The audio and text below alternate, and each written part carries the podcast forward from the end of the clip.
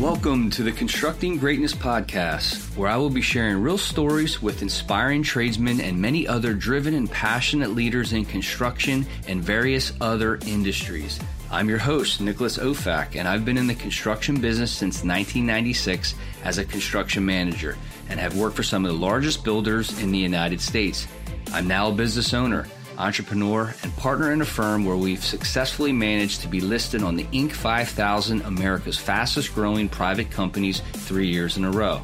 The main purpose of this podcast is to inspire and create awareness about the value of working in the trades and to educate about the great benefits and rewarding opportunities it can create. Are you ready to take this fun journey with me? Let's do it. Chris, I appreciate you being on the show. How are you? I'm good. Happy to be here. It's been a long time, man. I think the last time we saw each other was you were at Temple University. You were at one of your events at the Liacouras Center. What was that, five, six, seven years ago? I'm not even sure. you know, after so many games, they all start to run together. Run together. No, the years sure. do. The years do. Yeah, I'm sure. Well, Chris, man, I'm super excited to have you on here as a very special guest. Chris is probably the most influential, well traveled old friend that I know. He's visited every state in the United States, he's visited 83 countries, and he's passionate about making the world a better place, which I think defines the podcast here as constructing greatness. That's what Chris has done. He's constructed his greatness. He's a professional athlete and a motivational speaker. Chris and I met, what was back in fifth, sixth grade. Does that sound about right? yeah, about that. About, about 37 years ago, showing our age. At Susquehanna Township High School, that's suburbs of Harrisburg, Pennsylvania. And what I remember most about you, Chris, is your positive energy, just always an attitude, just always positive. You could see you were destined for greatness, man. Oh, thanks a lot, man. Absolutely. Likewise. I appreciate it. So, your path, you're a Harlem Globetrotter. When did you know that was your dream? You, I know you talk about it being a lifelong dream. When exactly did you know that? Um, ironically, I was six years old. I uh, saw the Globetrotters on the cartoon Scooby Doo. I knew I either wanted to solve mysteries or play for the Globetrotters. Uh, so I picked up a ball and never put it back down and been trying to do it ever since. I was actually at a young age on the ground dribbling the ball just trying to imitate the Harlem Globetrotters. It was my introduction to basketball. Yeah. Um, and, and that was my goal. Awesome. Yeah, I failed to mention that you were also known in high school for your handles, your ability to to dribble the rock. yeah, yeah. when did you get that nickname, by the way? Handles. Um, I actually got it in high school. That's what I thought. That's yeah. I thought. So in, yeah. during the summer leagues, there was a guy I played on the summer league team, Sean Broden.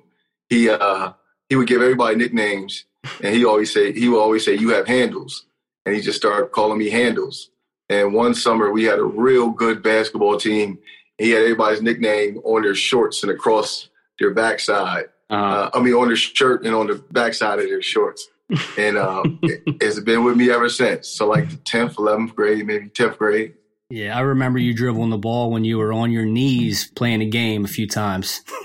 yeah, yeah you, you always could handle, man. Ironically, I practiced that stuff, so it, it worked well when I fell. now you have a Guinness Book of World Records. What is that exactly? What is the record? The longest on the knees backward shot. So um, it's usually a shot I do. Uh, you know, the Globetrotters are synonymous with their half court trick shots. And that's usually a shot I shoot from half court during the games. But I wanted to make it a a record that no one could break. Mm-hmm. So I went about as far as I possibly can go, which is pretty much from about inside the opposite top of the key, uh-huh. over the head, backwards on my knees. I've seen it. It's awesome. it's awesome. So when you you went to Lock Haven University to play college basketball, correct? Mm-hmm. Did you you play all four years? No, actually, I played Three years. Three years. Okay. Two, well, two and a half. You okay. know, at Lock Haven, and when I went to transfer, I actually went to transfer and I transferred for my final year to Barton College in North Carolina. Okay. And uh, Barton College, I finished out basketball. Then I went back to Lock Haven University and I received my degree. And after I received my degree, I went right into grad school, went straight in to get my master's degree. After I got my master's degree, I, I really went after my dream, which was to be a globetrotter. Okay. So you went for social work for college, correct? Yeah, bachelor's and master's in social work with a concentration in community organization. Did you ever have a, a normal job? Yeah, actually, Yeah. um, I worked in the field for a little bit. So I would, uh, I was a child therapist, Okay. and I would work with kids. At the same time, I was still touring. You know, I mean, Mhm. still touring on these different units and teams. And then uh, I had my big break with a Nike commercial, and I still was doing a little bit part time while playing professional ball. Okay. What's your favorite country that you've been to on all your travels?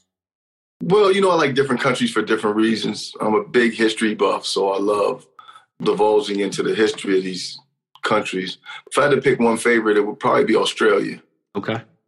I like Australia because it's it's not only beautiful, all the towns are really beautiful places, but you're on the other side of the world and you and you still can understand what people are saying. Mhm. so you don't have the language barrier, and uh, so it was, it was just really, really a great place to tour, and I enjoyed it there.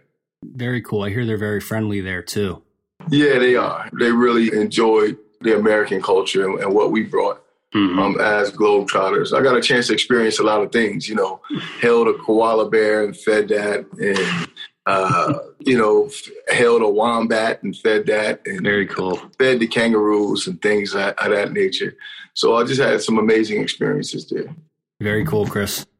So your lifelong dream at six years old, you went after it right after college. And how long did it take you to finally get there? A long time, actually. You know, it was ironically, I didn't know how to get to the Harlem Globetrotters. So I sent them a tape. You know, it was a long time ago when I'm mm-hmm. sending a tape. they don't make tapes no more. so I made a unique tape of just things that I, I did. And they were interested. There was a guy, Orlando Antigua, who played for the Globetrotters. When I was at grad school at Pitt, he would come back to Pitt. He had played at the University of Pittsburgh. And I got him this tape. And they got it to the Globetrotters and they were interested. But that year was an NBA lockout. And right before I was supposed to fly out to camp, like they called me. I had turned down, I had actually had an offer to to teach a program at Pitt at the University of Pittsburgh. And um, I turned down that job, turned down all my jobs, and in the last second they pulled out. It was an NBA lockout, and all these players that were going into the NBA draft ended up going to the Globetrotters, and I was stuck. Uh, Um, the door closed. So then I just worked the avenue. So I moved, went, signed a contract, played with this team out in Colorado, then uh, played, moved to New York City and played with a team there. And once I moved to New York, kind of started making a name for myself as far as a ball handler on another level. And then I got my good, uh, my big break. This was years later. I got my big break with. Um, I actually was a replacement um, for the world's best dribbler contest. So they had the world's best dribblers on all these cities: Chicago, New York, Philadelphia, Washington D.C., Atlanta. And after they would win their respective cities, they would compete nationally All Star Weekend. It was a Nike competition, and a friend of mine had won New York City, but he had gotten an accident and he couldn't do it. So um, the day before, you know, he was telling me about it, and I sheepishly asked if, if I could do it. and um, you know, he made a couple calls, and I was a replacement. So I drove down to Washington D.C. Mhm. All Star Weekend, and you know, I was a replacement.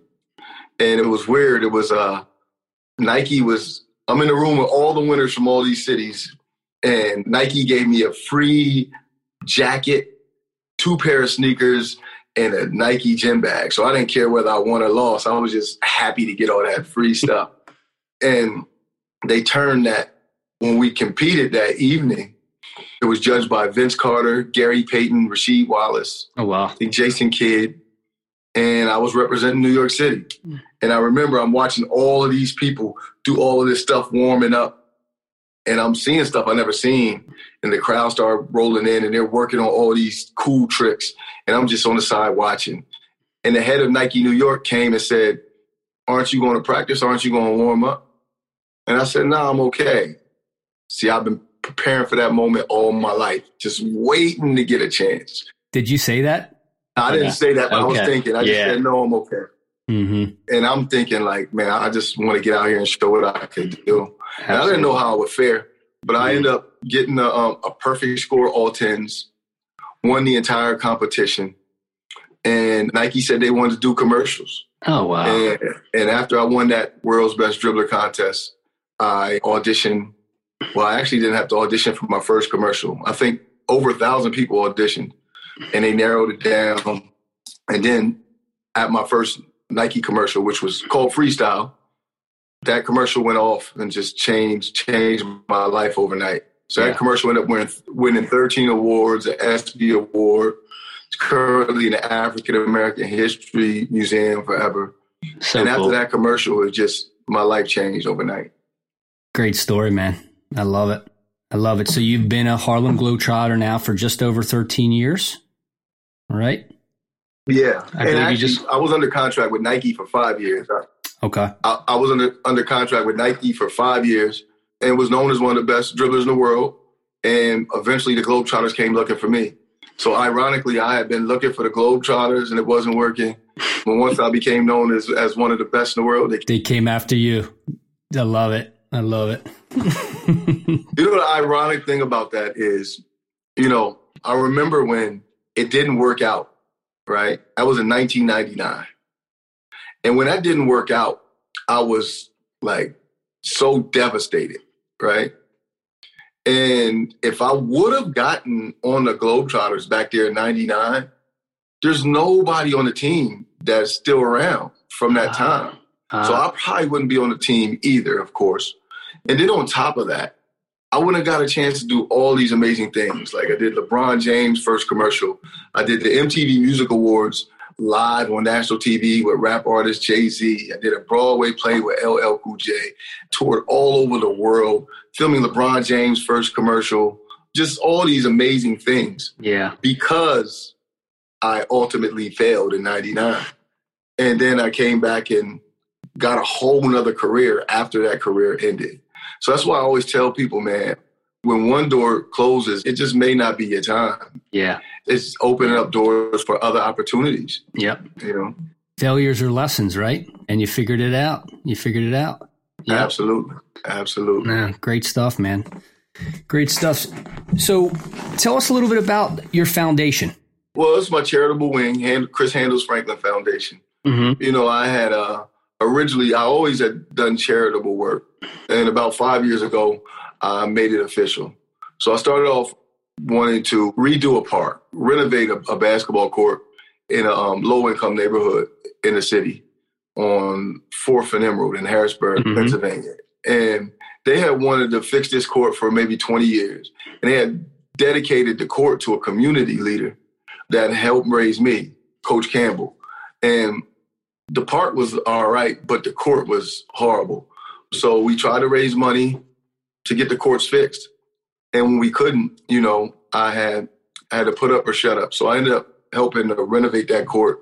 We resurfaced it. We put up glass backboards. We put a mural of Coach Campbell in the middle, and we redid the whole court.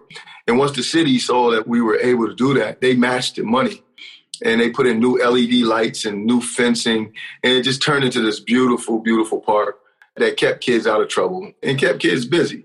You know, personally, I think that kids are a lot less active with video games and yes. and the internet. Yes. So I wanted to try to do something to to help get kids active again, and mm-hmm. and um, so that was my first basketball court.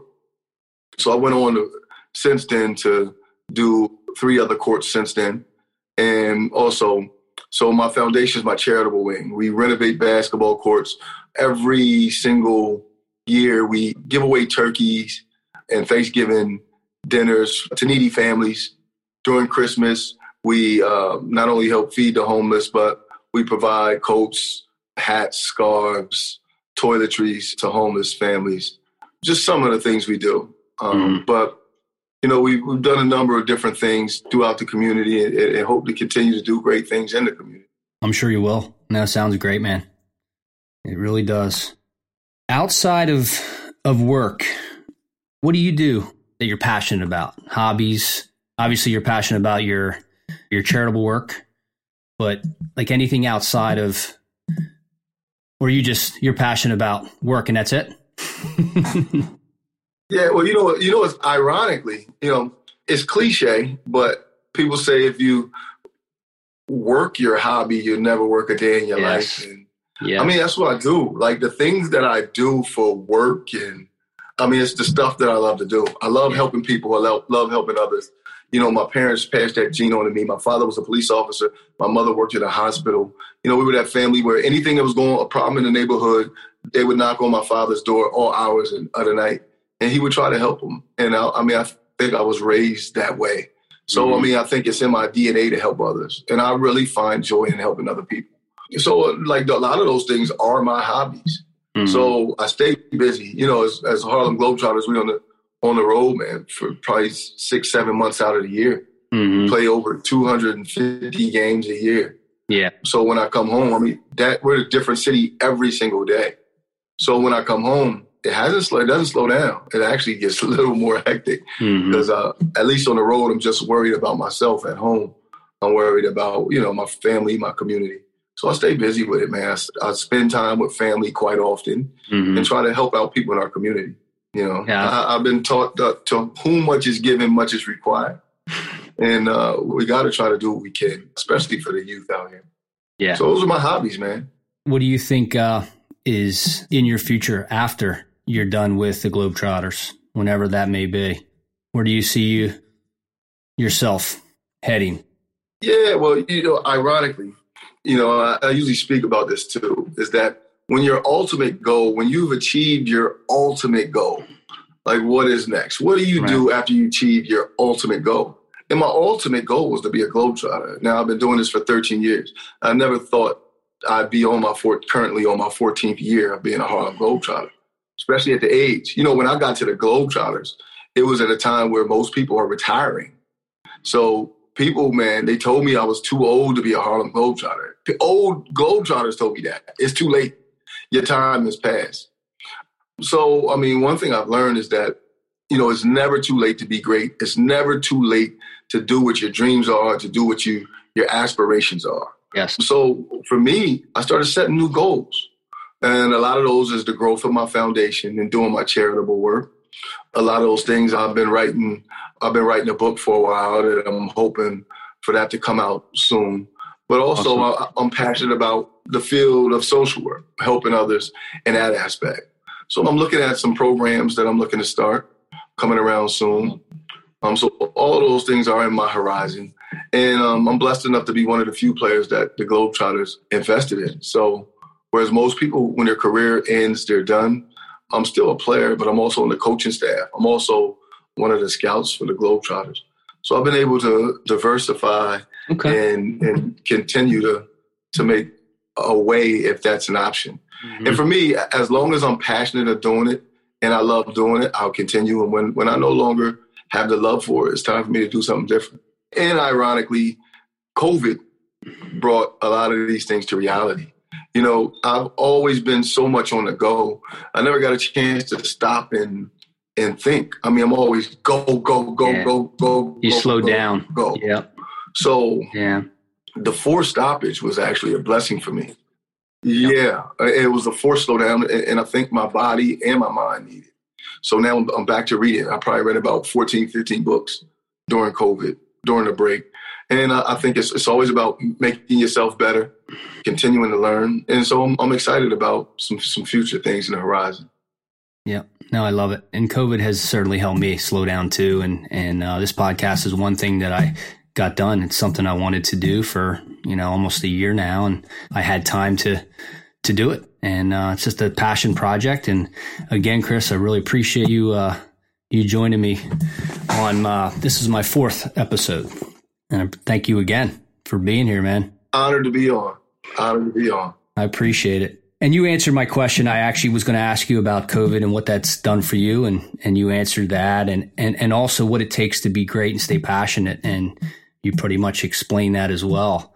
What are you working on right now outside of what you mentioned? You're you're writing a book. Um, well, uh, you know, I'm very interested in. Um, right now, there's you know, I'm not sure when we'll get back to touring, and mm-hmm. I think when that's the case, you know, obviously as an organization with the Globetrotters, it's, it's about the players and the people coming to see you play. It's about ensuring their safety. Mm-hmm. So, um, you know, you just never know when that is. So for me, I'm I'm back into child therapy, working in that field a little bit. Also, um, working with kids on a one-on-one basis and trying to create young leaders. I mean, I think all those things are important. I mean, so those are of some of the, those are some of the current things I'm, I'm working on. I actually have um, the neighborhood I grew up in, uh, Edgemont, the Edgemont Firehouse.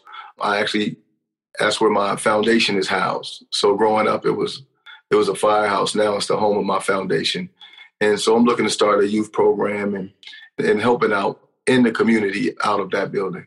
Okay. So you currently reside in Harrisburg?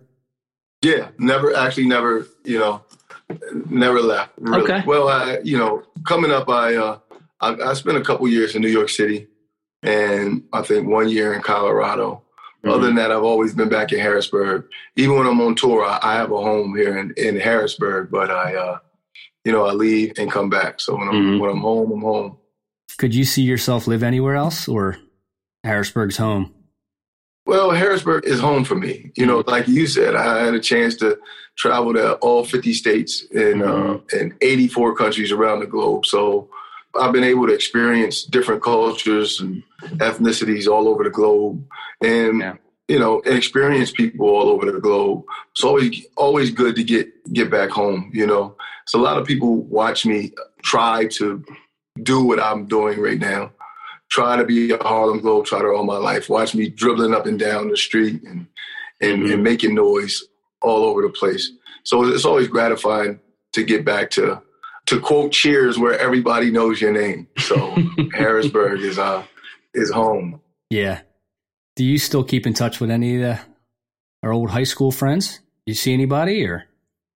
Yeah, yeah. Um, still great friends with the same friends. Mm-hmm. So we still stay in contact quite frequently. Great. And we never never fell out of touch actually. So we all the same friends I had then are the same friends I have now. So great. So it's been good.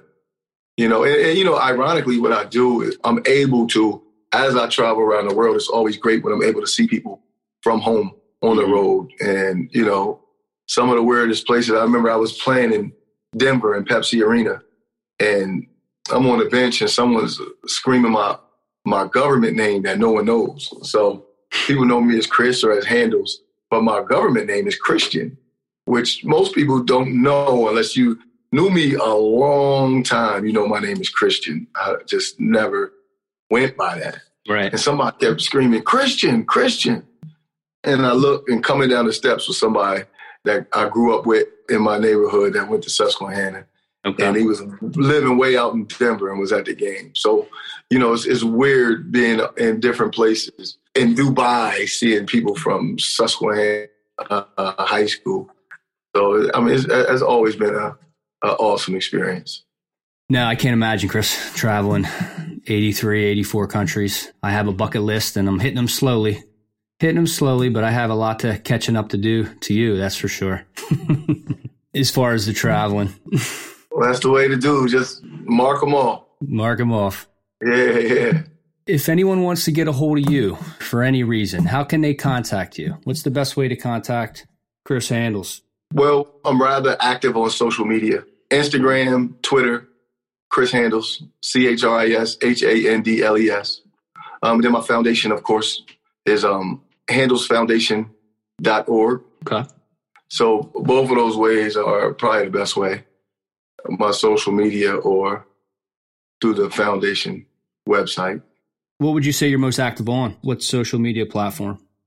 Probably Instagram. Instagram. Probably Instagram. Mm-hmm. Yeah, I'm probably most active on Instagram, but I try to stay current with the times. Mm-hmm. It took some relearning But uh, you know, you know, half of the my teammates are fresh out of college, so they try to keep me current with what's going on. it's so it's so easy for them, right? It's so easy for them. Social media. well, great, man. Again, I appreciate it. Do you have any questions for me? No, I'm uh, you know, just like I said, I'm honored to reconnect and honored to be on the show. So just happy uh, we were able to connect. I actually uh glad we were able to make it happen. I actually was late the first time, of course. I had a meeting with the mayor, which some interesting stuff coming, hopefully some good things. But happy to be able to be on the show and, and speak with you. Chris, me too, man. It's always a pleasure. And um, you mentioned that you're not playing as much now. You're more coaching. Like, no, well, I'm, I'm still playing. You are still playing. Okay. Yeah. One thing that I've learned, especially in this field, is, uh, you know, the more boxes you fill, the more important you are. I mean, in life, you have to make yourself important to the organization. Mm-hmm. And whatever organization, whatever business you're, whatever field you're working in, you make yourself as important as possible. And I think what makes me important to the organization is because I can do so many things. There's only but so many showmen like what Meadowlark Lemon did, the person that's mic'd up. There's not a lot of people that can do it. So I do mm-hmm. that. I'm able to dribble. I'm able to do the interviews. I'm able to coach and take a team and run that team and mm-hmm. run that mm-hmm. organization and coach. I'm one of the scouts. So because I fill so many boxes and I'm, I'm versatile, I've been able to make myself important to the organization. So, mm-hmm. but I'm still playing. I'm still playing full fledged, and and and right now, um, probably will be playing a, a lot more because I would imagine our sizes will probably shrink. That would be my guess. I'm not sure. So mm. I think I'll be playing a lot more. So that's another goal of mine is to make sure this old body stays in shape. yeah, I mean, you define being a high achiever and a learner, which is what you keep doing. Did you ever take those personality traits where where you take it and they, they give you 34 categories of personalities? If you take them, I bet you uh, achiever and learner would probably be your top five within in your top five. Okay, I'm gonna, have to, I'm gonna have to check that out. No. I'll send you a link. It's really cool. You know, it's about hundred questions, and it spits you out very detailed reports about your personality, and you'll be like, "Wow, yeah, that's me. That's me." They're pretty neat. Okay, okay, yeah, I'll be looking for. It. I'll be looking for that. Chris, man, appreciate it again. Great reconnecting, man. Yeah. All right, well, I'll be looking forward to hearing hearing from you and uh and talking to you soon hopefully get you out to a game when we get back on the road. I'd love to. I'd love to see you again. I think, like I said, it was about seven years ago. The kids were little, but we had a lot of fun. That's all right, man. That's all right. Yeah. Good to see you, brother. And uh, yeah, I'll, I'll, connect with you soon on social media. Did you have something else? No, no. That's it. Okay. Good to see you. Yeah, man. Thank you again. Talk to you soon. Take care. Thank you for listening to this episode of the Constructing Greatness podcast. If you enjoyed what you've heard today, please share it with a friend. And if you haven't already, subscribe, rate, and review the show on your favorite podcast player. If you have any questions, comments, or feedback, you can reach me directly at nicholasofac at gmail.com. Thanks again for listening.